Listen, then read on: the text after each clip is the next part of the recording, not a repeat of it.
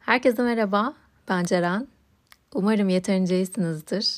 Ben epey heyecanlı hissediyorum. Yıllar yıllar sonra tam olarak sekiz sene öncesiyle hem hamileliğimle, hem doğum sonrası yaşadıklarımla, hem de anneliğimle belki de hiç tanımadığım insanların önünde ilk defa bu kadar detayıyla yüzleşeceğim sizinle birlikte. O yüzden hem heyecanlı hem de açıkçası biraz da tedirginim. Bir yandan da bu kadar içimi açabilme, konuşabilme cesareti gösterdiğim için de içimde muzır bir neşe var. Çıktığım bu yolda umarım edeceğim cümlelerden ilham alanlar, düşünenler ya da sadece öylesine dinleyenler çıkar ve bu podcast'te böylelikle amacına ulaşmış olur. İçimdeki bir sen eksiktin diyen o sesi görüp, selamlaşıp, yol verdikten sonra çıkıyorum artık kendi yoluma. Hoş geldiniz.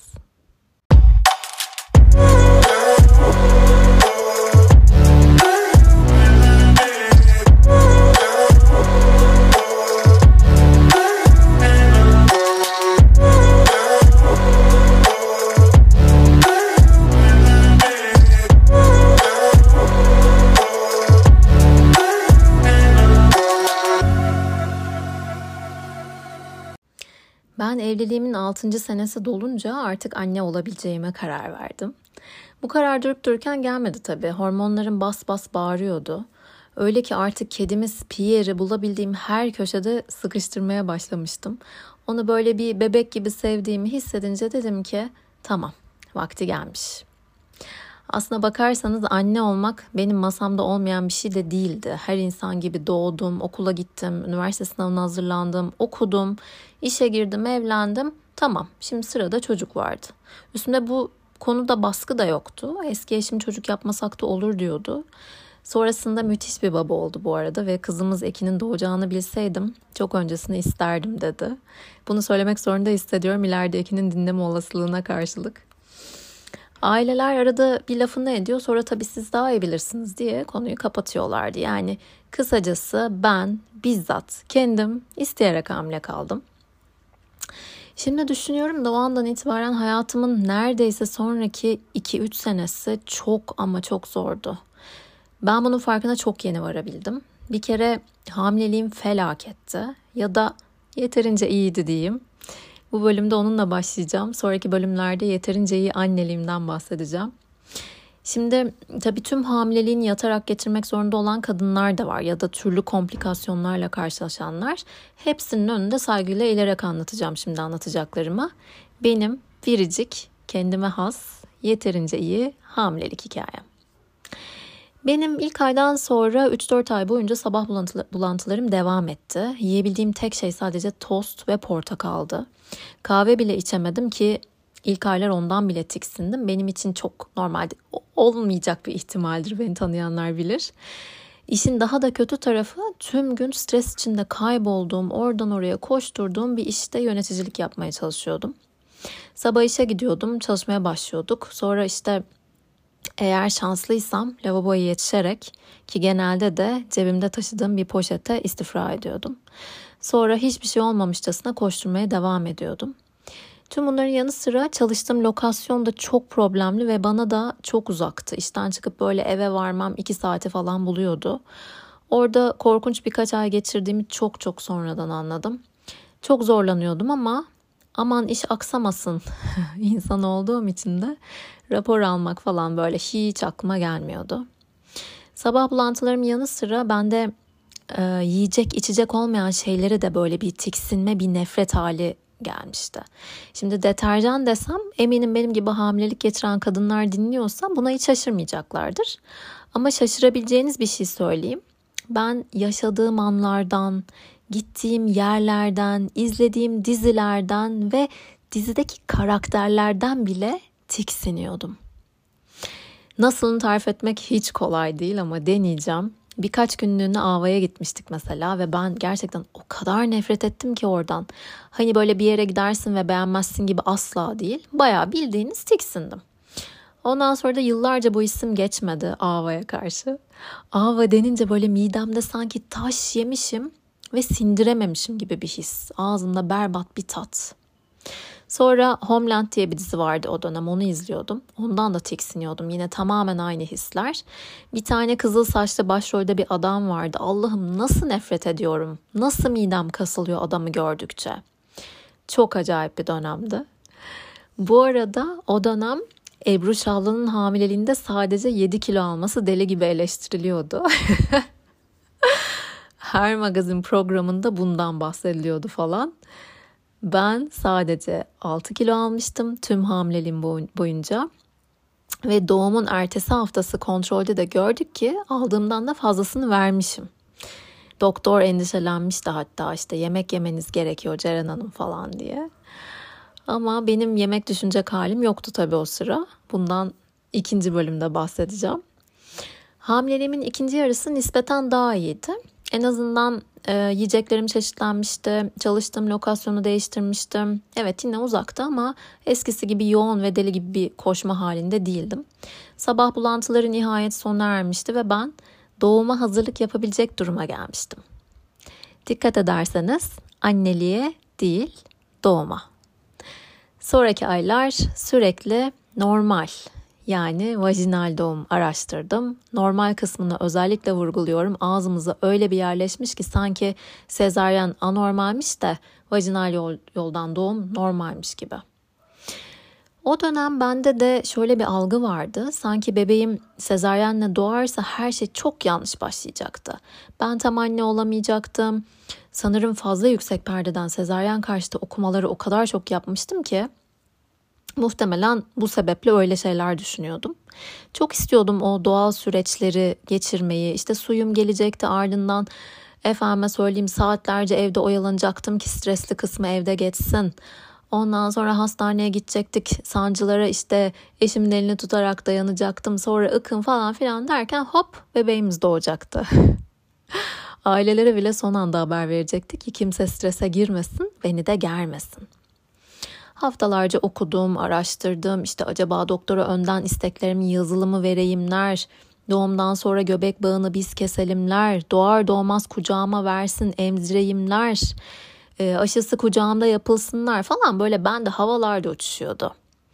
Pilates topum hazırda bekliyordu. İşte doğumdan sonra acaba ne kadar e, yırtılma olacak olacak mı, işte dikiş atılır mı falan filan derken, bu arada doktoruma da bahsettim tüm bu isteklerimden. Aa tabii tabii dedi. Muhtemelen içinden de kıs kıs gülmüştür. Bunun sebebini doğumdan sonraki e, hastanede sezaryen oranını duyunca anladım. Ve tahmin edebileceğiniz gibi hiçbir şey hiç de umduğumuz gibi gerçekleşmedi. Ben otuz sekizinci haftadayken doktorum tarafından suyumun azaldığı yönünde bilgilendirildim. üç gün sonrasında kontrole geldiğinde suyun azalmaya devam ediyorsa sezaryeni alacağım dedi ve ben tahmin edersiniz ki yıkıldım. Hemen farklı bir doktora daha muayene oldum ki bu doktor vajinal doğumu çok destekleyen bir doktordu. Ona E, lokasyonu çok uzak diye gidememiştim. O doktor da evet sezaryen mantıklı olabilir deyince kaderime artık razı oldum. Bu sefer de ben de e madem yüksek ihtimalle sezaryen olacağım, o zaman bari doğum kendi kendine başlasın kafası başladı. Pilates topunda hoplamalar, zıplamalar, bilmem kaç kilometre yürümeler falan yok. O da öyle olmadı. Ve kontrole gittiğimde hemen sezaryene alındım. Okuduğum onca kitap, onca deneyim, onca niyet hepsi boşa gitti gibi hissediyordum ama bir yandan da en iyisi demek ki böyle olacaktı hissine de tutundum. Sonrasında defalarca farklı sebeplerden gireceğim o ameliyat odasına ilk defa apar topar ve tek başıma girdim. Sadece belden aşağısı uyuşturuldu. Ameliyat prosedürü olacağı için eşim de yanında olamadı. Bari dedik o anı ben yaşayayım, tek de olsam yaşayabileyim. Ben bizzat kendim doğal doğuma o kadar odaklanmıştım ki az sonra kucağıma verilecek olan o şeye karşın ne kadar da hazırlıksızmışım sonradan anladım. Ekin'den de bu arada biraz bahsedeyim. Çok şükür ki çok sağlıklı bir bebekti. Çok minnoştu, uyuyordu, meme emmeye çabalıyordu. Allah'ım böyle dünya tatlısıydı. Hastane kısmında tabii ki o ilk bir iki günlük süreçte. Ee, tabii ben bunların hiçbirinin farkında değildim.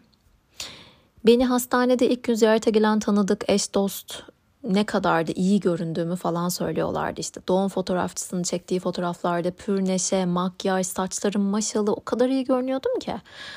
Ama gel gör ki o ilk gün verilen yüksek doz ağrı kesicilerin etkisi geçmeye başlayınca ortaya berbat bir tablo çıktı. Hastaneden doktorun bir gece kaldıktan sonra çıkabileceğimi söylemişti ama ben desteksiz yürümeyi, tuvalete gitmeyi falan bırakın kıpırdayamıyordum bile. Bir gece daha kalmak istedim o yüzden.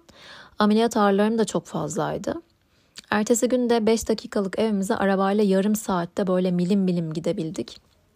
Ameliyat kesiklerim o kadar acıyor, o kadar ağrıyordu ki işkence gibi bir yolculuktu. Hala unutamıyorum. Eve gittik. Ardından da meme acısı başladı. Emziremiyordum acıdan ki bu çok fazla annenin başına gelen bir şey. Onu da plastik böyle saçma sapan e, bir şeyle bir şeyi meme ucuna koyarak çözdük. Saçma sapan da dediğime bakmayın bu arada, hayatımı kurtardı o dönem. Ama hala böyle düşündükçe bir plastik vasıtasıyla Ekin'i emzirdiğimi aylarca bu arada düşününce üzülmeden edemiyorum. on gün kadar bu benim ağrı durumlarım sürdü. İlk beş gün ameliyat ağrılarından duramıyordum. Sonraki beş günde baş ağrısından duramadım. Doktorum epiduralin ilk günler birazcık baş ağrısı yapabileceğini söylemişti. O yüzden kafein almamı önermişti. Ben hatta böyle doğumdan çıkar çıkmaz kahve almıştım. Elimde kahvemle pozlar falan veriyordum. Ama kafeinin iyi gelebileceğini söylediği ağrılar asla kahvenin içindeki kafeinin getirebileceği ağrılar tabii ki de değildi. Hastaneyi arayıp durumu anlattık ve hastanede verdikleri ilacın adını verdiler ama kaç tane eczaneye sorduysak bulamadık. Velhasıl hastaneden döndüğümüz ve yeni hayatımıza alışmaya başlayacağımız günler ben ağrılar içinde kıvranıyor ve hiçbir şeye alışamıyordum. Çok garip değil mi? Şimdi hadi hikayeyi başa saralım. altı senenin sonunda artık çocuk sahibi olma vaktinin geldiğini düşünen otuz yaşındaki Ceren'e. Tüm bunların başıma geleceğini bilseydim vazgeçer miydim hamile kalmaktan ya da anne olmaktan? Elbette ki hayır. Ama bir kişi bile, bakın bir kişi bile uyarmış olsaydı, hani ah bak bir çocuk yapın dünyanız değişecek diyenlerden bir kişi bile olabileceklerden haberdar etseydi krizi çok daha iyi yönetebilirdik ve bu kadar zarar görmezdim diye düşünüyorum. Tabii ki derdim üçüncü kişileri suçlamak falan değil ama keşke her şey toz pembe olacak ve öyle ilerleyecekmiş gibi bir hayal dünyası içinde yaşamasak, bu konunun rasyonelitesini de görebilsek. Ben bebek sahibi olmayı düşünen arkadaşlarıma korkutmadan ama neyse o şeklinde anlatmaya çalışıyorum. Evet, sevdiğin insanla bebek sahibi olma fikri bence de çok romantik ama rasyonel bir taraftan da bakmak şart. Hamilelik kararından itibaren planlamaları ona göre yapmak, olabilecekleri hesaplamak, gerektiğinde destek isteyeceğiniz kişilerin listesini çıkarmak ve bence de en önemlisi hiç kolay olmayacağını önden kabul etmek. Zor. Zaman zaman epey zor zamanlar yaşayacağını, zaman zaman tatlı tatlı geçirebileceğini, bunu dengelemek için de destek almaktan çekinmemeyi en baştan düşünür ve kabul edersek en azından benim yaşadığım hayal kırıklığı ve şoku yaşamazsınız diye düşünüyorum. Benim hikayemin sonunda Ekin sağlıklı bir şekilde doğdu. Evet, sezaryenle doğdu. Evet, göbek bağını biz kesemedik. Evet, doğar doğmaz başkasının kucağında aşı oldu. Sonra kucağıma benim gönlüm olsun diye iki saniye verildi. Ama tüm bunlar oldu diye ben yarım anne olmadım. Ya da Ekin hayatı travmatize şekilde başlamadı. Tabii ki diğer türlüsünü ben de tercih ederdim. Ama şartlar ve hayat bana yeterince iyi bir hamilelik ve doğum sundu. Ben de kabul ettim. Sonrasında yaşadığım annelik deneyimlerinde yeterince iyi anneliğim bölümünde anlatacağım. Şimdilik hoşça kalın.